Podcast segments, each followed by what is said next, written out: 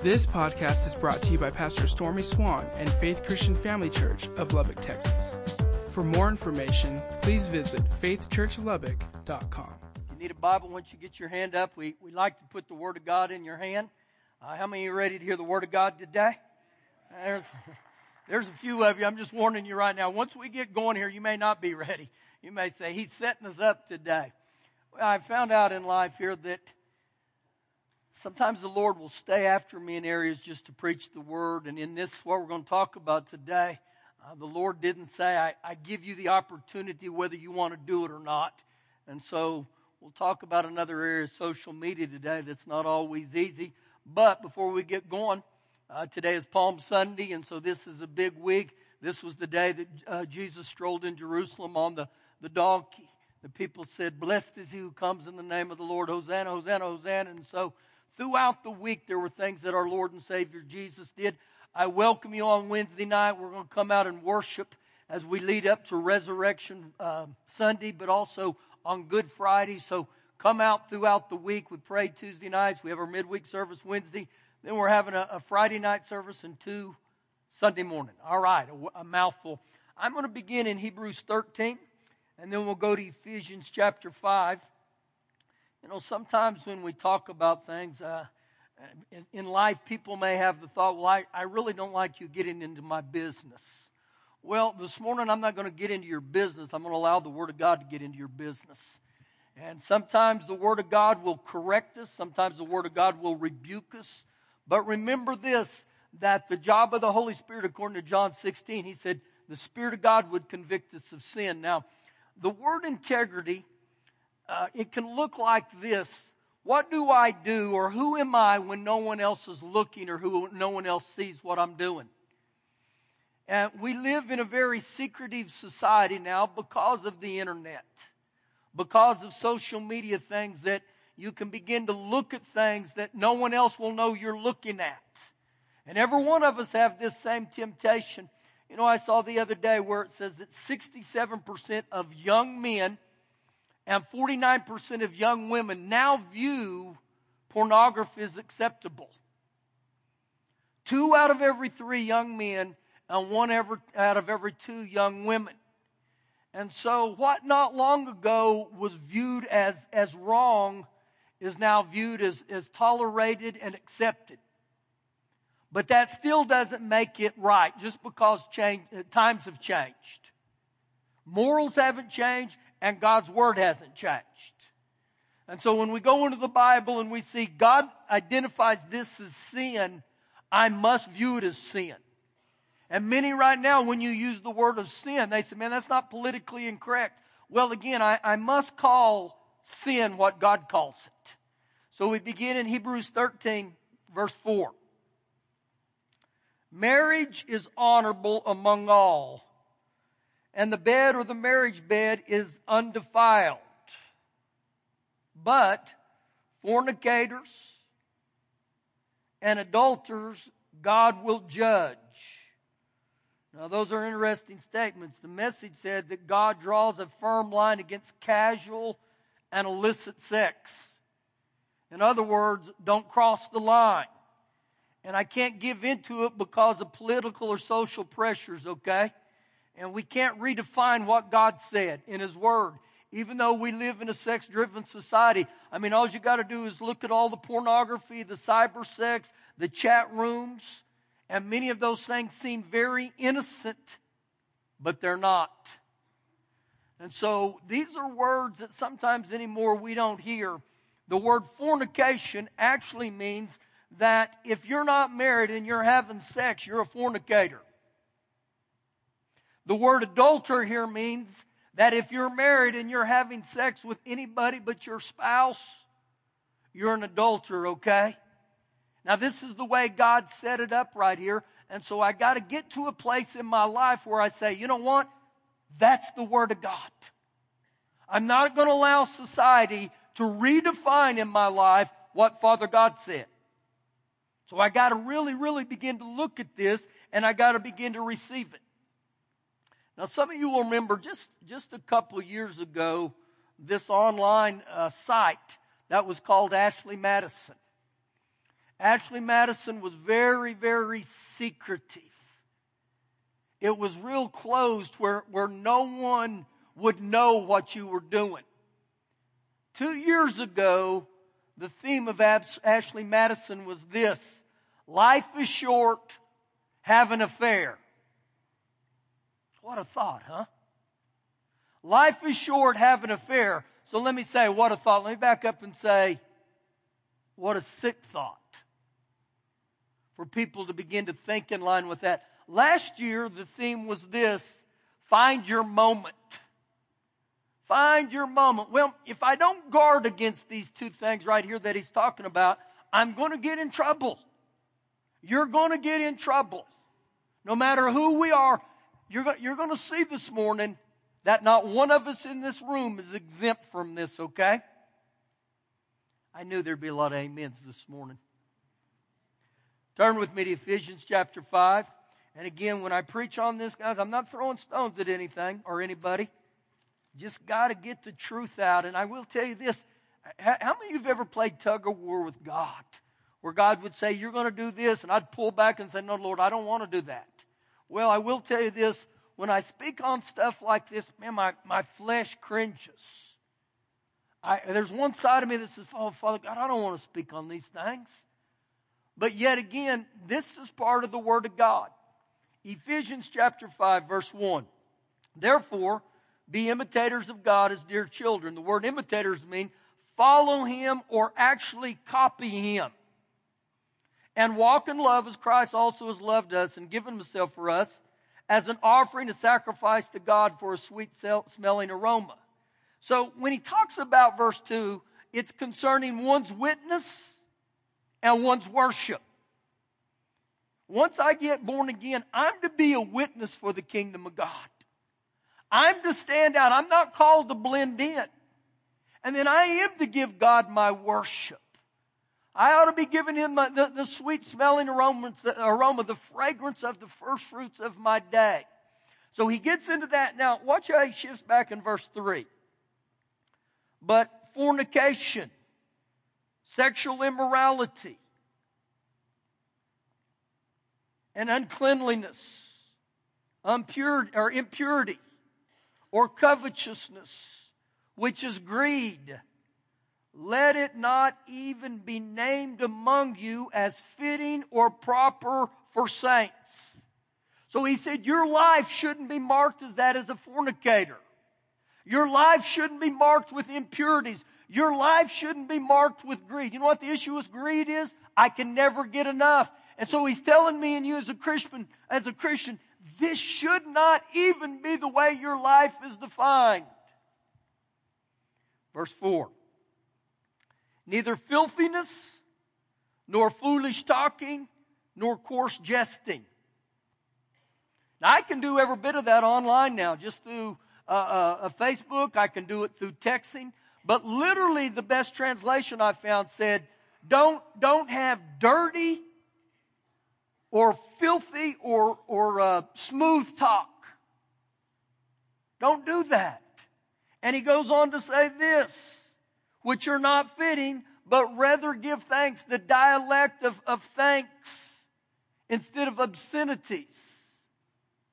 Verse 5. Now pay real close attention to his words here. For this you know that no, no, no, no, no fornicator, no unclean, unclean person, no covetous man who is an idolater has any, any, any, any, any inheritance in the kingdom of Christ and the God. So a strong warning right here from the Lord. And he's saying this, I, I can't flirt with lust. The three that he named, fornication, uncleanness, and covetousness, those are sins of indulgence. Those are sins of my flesh. And he said, don't even let it be known, uh, named among you. So I can't flirt with lust and I can't think that this won't lead to destruction. This is all a trap. And so in our society, we have this thought, you can look, you can look, you can look, you can look. You just can't touch. And what's wrong with a little glance here, a little glance there, a little click there, a little click here, and I see how close I can come to trouble without crossing the line. You know that's human nature? To see how close we can get to the line without crossing it. See what I can get away with without getting in trouble. And so that even pertains today to the area of social media. You go online and you begin to look at images and we have the thought that those images I'm, on, I'm looking at, they're innocent.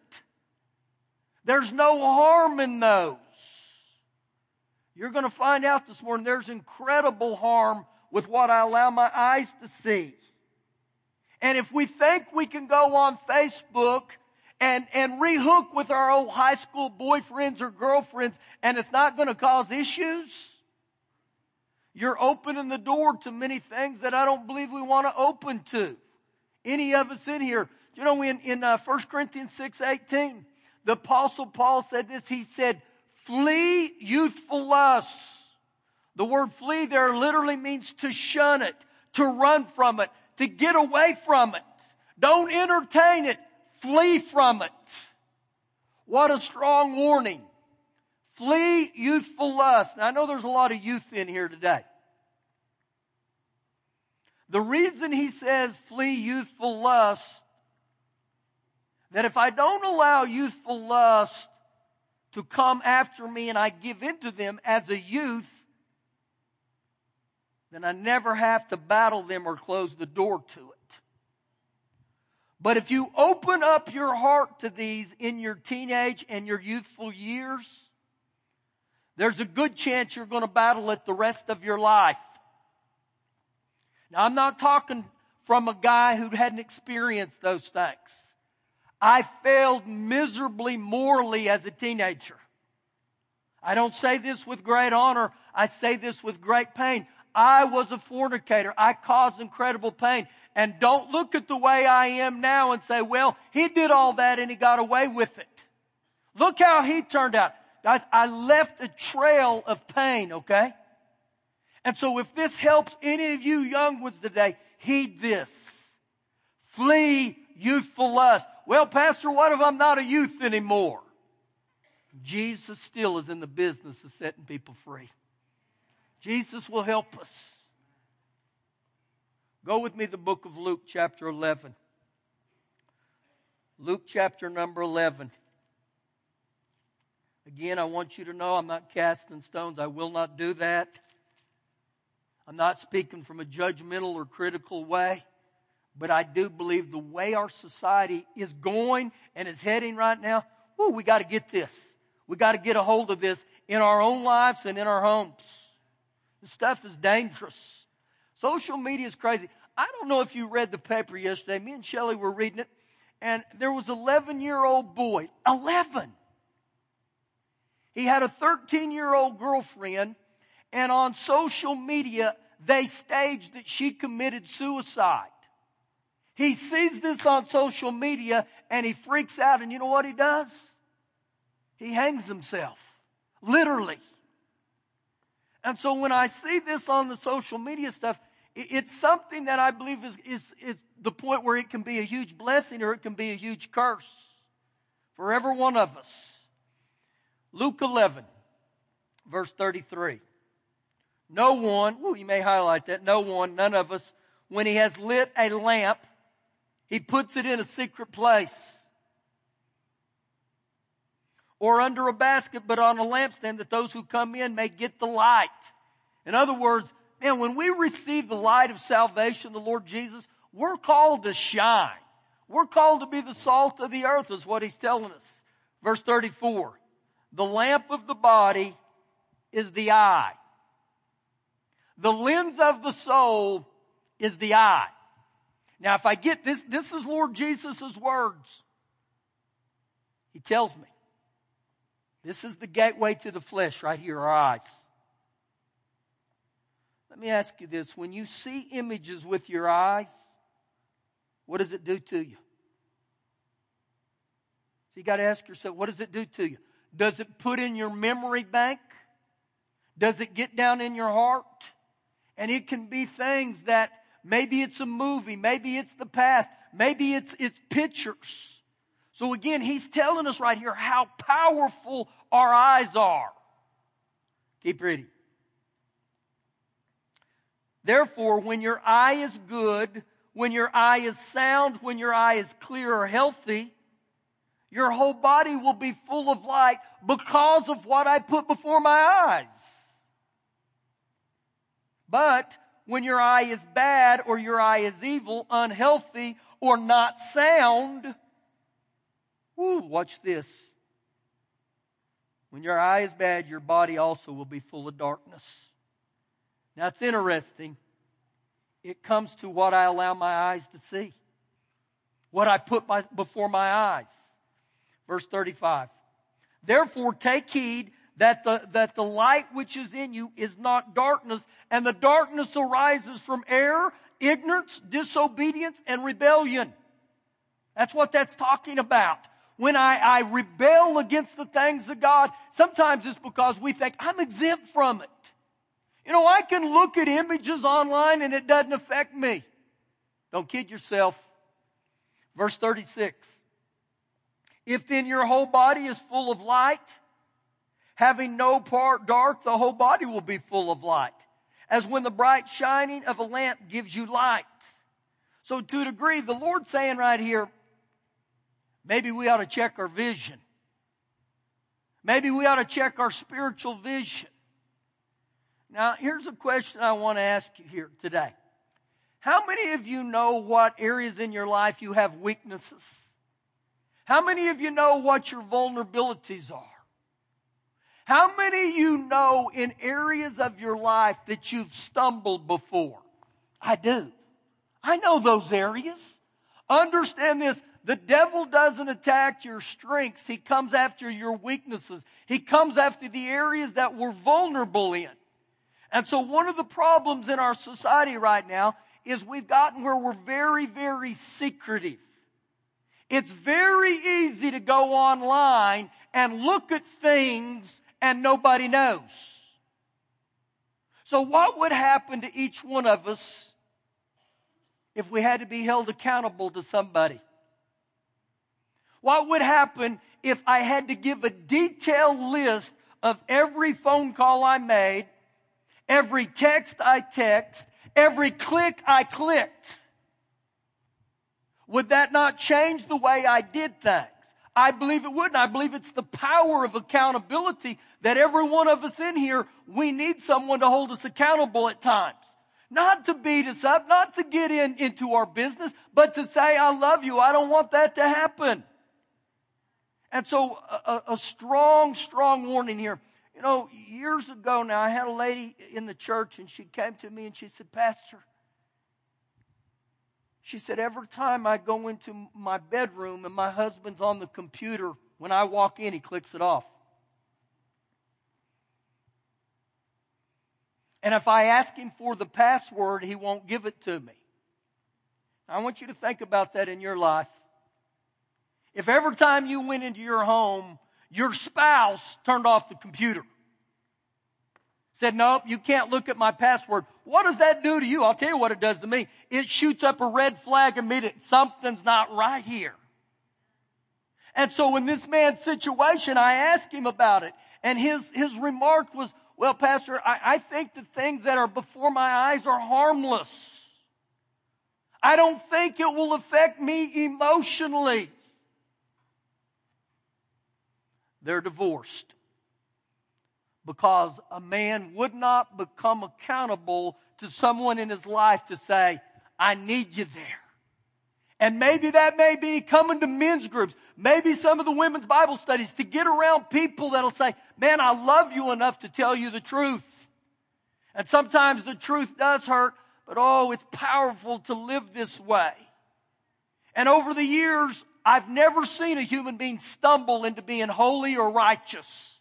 In other words, to be a man or woman of integrity and, and be humble and holy, it doesn't just happen. You have to do that intentionally. But every day I see people fall into sin. Why? It's easy to sin.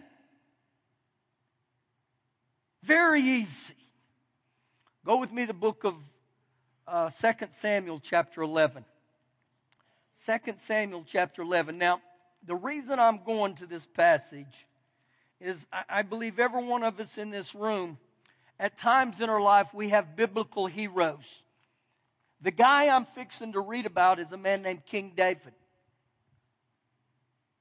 How many of you in here would say, man, that's one of your favorite biblical heroes? That's one of mine. I, I love the stories of King David. The Bible specifically says he was a man after God's own heart. King David was. Now, as I read this passage here, I want you to see this, I believe, is a wake up call to every one of us. Because again, this may be the greatest king that ever lived in Israel besides Jesus, okay? So we start 2 Samuel 11 verse 1. And it happened in the spring of the year at the time when kings go out to battle. So what did it tell me in the spring of the year that kings were supposed to do? They were supposed to go out to battle. That David sent Joab and his servants with him and all Israel, and they destroyed the people of Ammon. And they besieged Rabbah. But David remained at Jerusalem. So, right here, and instead of going where he was supposed to go, David didn't go. And so the very men that I believe to a degree held him accountable, it said Joab and his servants, they're no longer with him. So now, you know what King David has done? He's isolated himself. There's many, even within the church, that isolate themselves. We slip in and we slip out, and no one ever even knows we're here. Something happens when there's ones that hold me accountable. So in King David's life, I look at that and I think, did he did he disassociate with the very men that would hold him accountable? And if he would have gone or where he would have, was supposed to be, would this tragedy have happened? I don't believe he would abandon his purpose, but again, because he wasn't where he was supposed to be. Keep reading, verse 2. Then it happened one evening. I don't know if he was bored. I don't know if he was on Ashley Madison and was just trying to find his moment.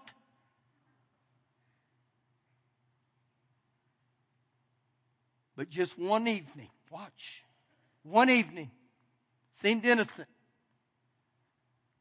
That David arose from his bed and he walked on the roof of the king's house. And from the roof, he saw. From the roof, he saw. Be careful, little eyes, what you see. The power again of my eyes. Now, let me just throw this out for you with, with that statement right there. He saw. Forever, I believe, the weakness of man has been the woman's body. Well, Pastor, I disagree with you. Well, if that wasn't true, then why is the pornography industry over a billion dollar industry every year? Because the makers of that filth they know the power of the eye and they know what happens when women are presented before a man.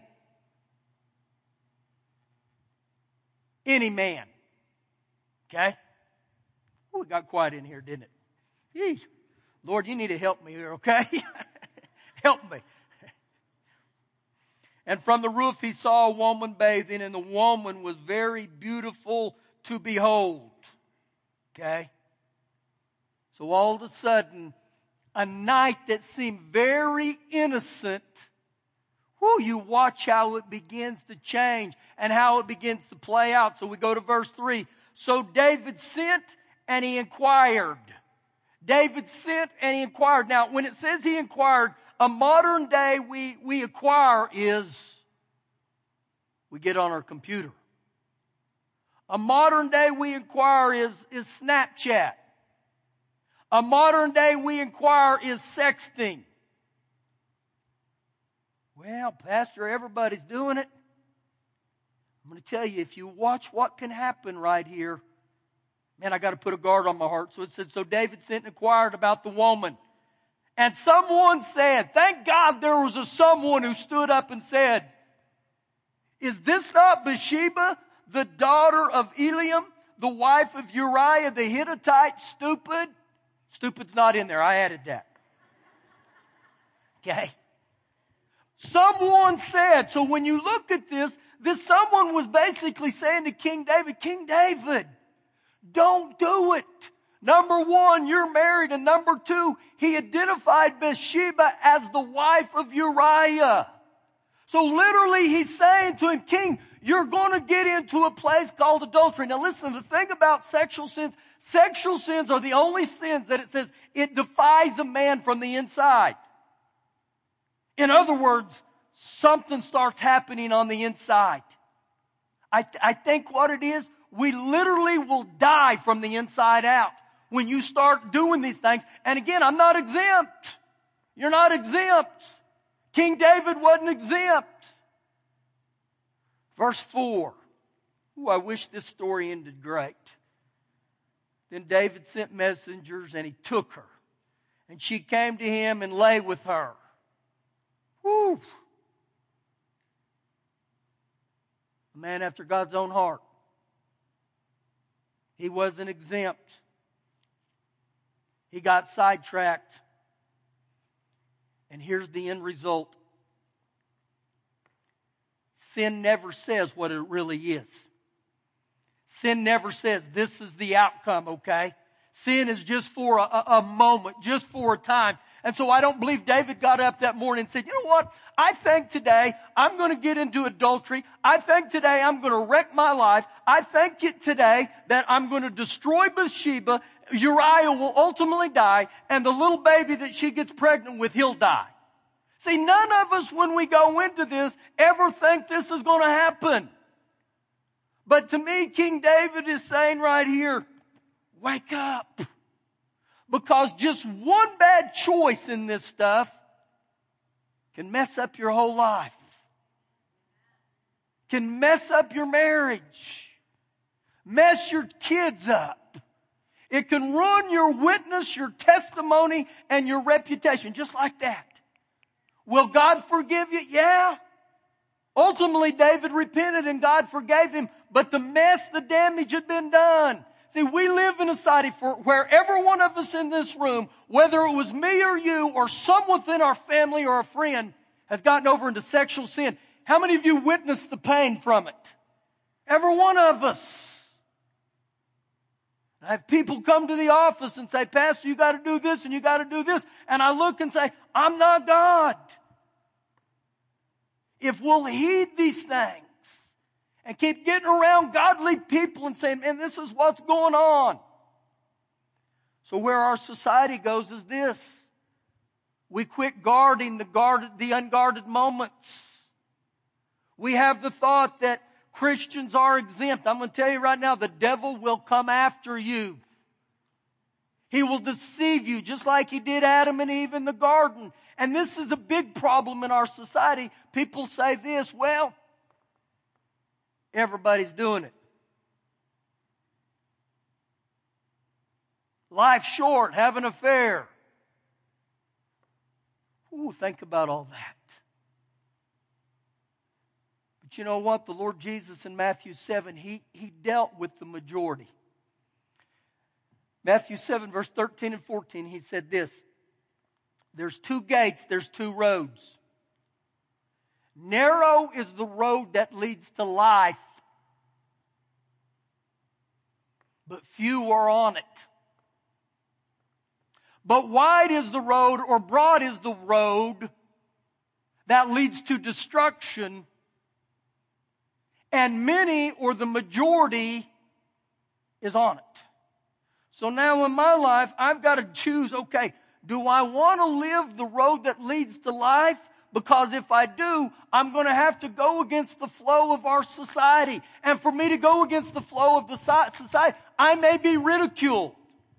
I may be persecuted. I applaud young ones right now who live for God. I applaud you. I applaud you ones who stand up in your, your junior highs and high schools. I applaud you to say, you know what?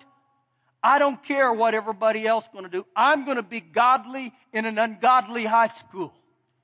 I'm going to be godly in an ungodly world. I do. I, if you stood up, I would, I would give you a standing. Bless you. Turn to with me the book of Titus, chapter 2. You say, Where's Titus? Right before Hebrews, right after 2 Timothy. Titus chapter 2. As you're turning there, another one of my Bible favorites was a man named Joseph, a teenager. This is Genesis 39, and there was a woman that was Potiphar's wife.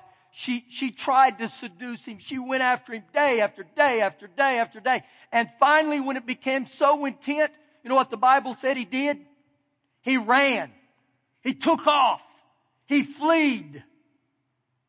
And I believe that must be our, our sign too. That there's times I, I gotta run from that. I gotta flee from that. And if you've ever opened the door to, to sexual immorality, you repent of it, and then you ask God to help you. And I believe the majority of our society is given into this stuff. And so in my own life, I have to become very guarded, incredibly guarded. I'm very careful with what movies I ever watch. My wife always has free pass to my phone. If she was to pick my phone up right now, I wouldn't say, What do you think you're doing? Everything in my life becomes an open book because I've got to be held accountable. One of my favorite pastors that's alive right now that really speaks into my life is a, is a man named Robert Morris.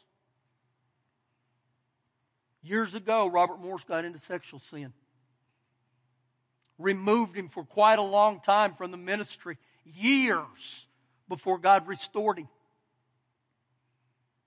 And he said, One of the ways I finally got free from it is he said, I looked at my wife one day and he said, Honey, I got to tell you something. And she said, What? And he said, I got a problem with lust. And you know what she said? I know. But she said, I want to help you. I want to help you. He's still married. He's blessed, blessed, blessed. And so I, you can be blessed. You can live that way. But man, we all need someone to hold us accountable. If you're isolating yourself, you're going to get in trouble. It never blows me away when people come up to me and say, Pastor, I got problems with sexual sin. I don't look at them and stomp my foot and say, come on, get it together, stupid. It's real to us. It's the, the world we live in right now. And so many times I ask, what can I do? Tell me what you want me to do. And I have men that will walk by me and say, Pastor, I want you to hold me accountable. And what that means when they walk by me and I look at them and say, tell me how you've been doing.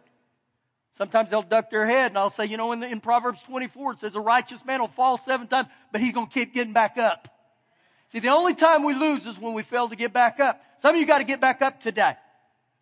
Titus chapter 2, verse 11. For. That word for there introduces to the basics of proper conduct. For the grace of God, woo, thank God for His grace. The grace of God that brings salvation has appeared to all men.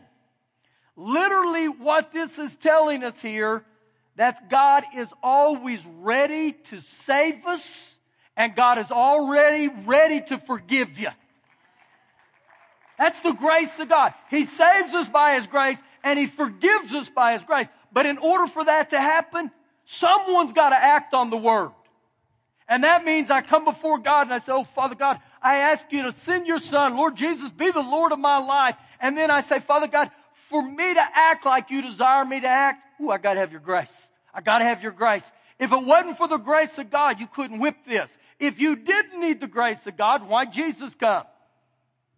But I can tell you right now, I thank God for His grace every day.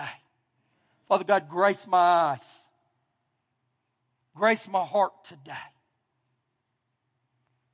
So he says all that, and, and I believe verse 11, guys, shows there's a close relationship between right living and right believing. Well, I'm saved. I didn't say you're saved. I didn't say you're not saved. But there's something happened that when I get born again, my life ought to begin to change. Where people begin to say, there's something different about you. Now he gets real deep right here in verse 12. He get, takes us to the deep end. Teaching us or admonishing us that denying, renouncing, rejecting ungodliness and worldly lusts. Now he wouldn't tell us to deny ungodly and worldly lust if it wasn't possible. But the possible in this is saying, I'll grace you. I'll great, I want to help you. Just as you ask me to save you, ask me to grace you in this area against ungodliness and worldly lust, that we should live soberly. That word soberly there means in a responsible manner or being self-controlled. Woo, I welcome. I welcome the anointing of soberly today, Father God. I welcome that. He goes on to say, this is powerful. We should live soberly, righteously, upright, and godly in the present age. In the present age. What would the present age be right now? So what he's telling me and you that with the grace of God, I can live godly in an ungodly world. Not when I'm going to get to heaven, but right now. And I say, Oh, Father God, I welcome that. I welcome that into my life. What about you? I don't want, I don't want to be dominated by my flesh. I've been there before. I saw where it got me. Thank you for listening today. For more information, please visit faithchurchlubbock.com.